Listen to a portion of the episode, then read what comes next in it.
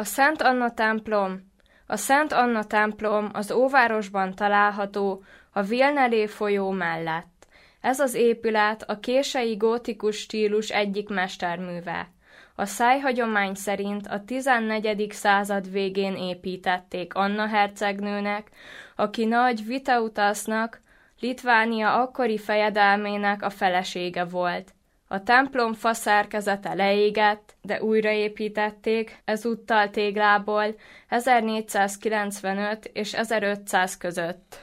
A 33 különböző formájú téglából épített Szent Anna templom elkápráztató összegképet nyújt, hatása egyszerűen döbbenetes.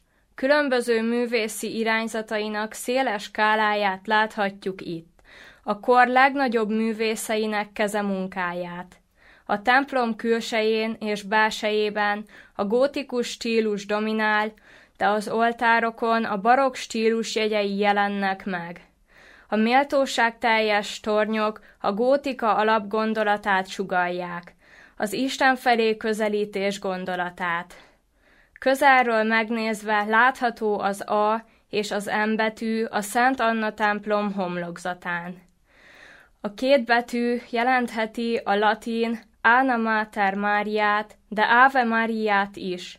Más szóval Szent Anna, Mária édesanyja, vagy Üdvözlégy Mária.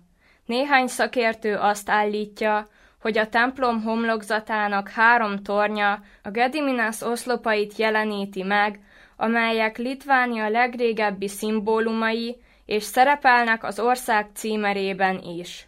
A 19. században a mérnök Nikolaj Sziaginasz neogótikus harangtornyot tervezett, amely a Szent Anna templom közelében épült fel, mert az előző harangtornyot lerombolták egy új utca kialakítása miatt. A gótikus harangtorony látogatható, csigalépcsőn lehet 17 méter magasba felmászni.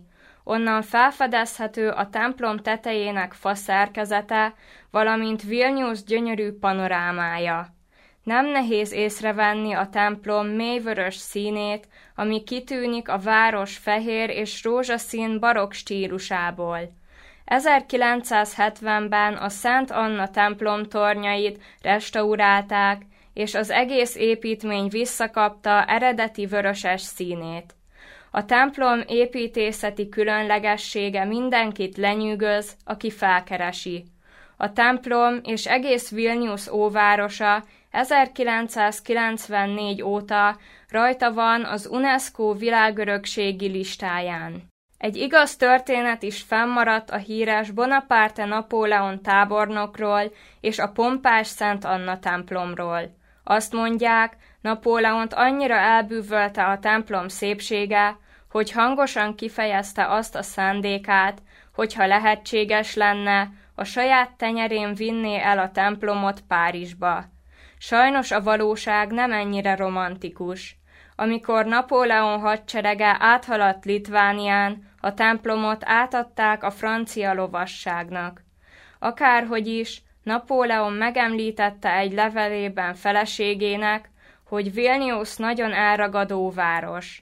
A Szent Anna templom változás nélkül fennmaradt 500 éven keresztül a mai napig, és a főváros szimbólumává vált.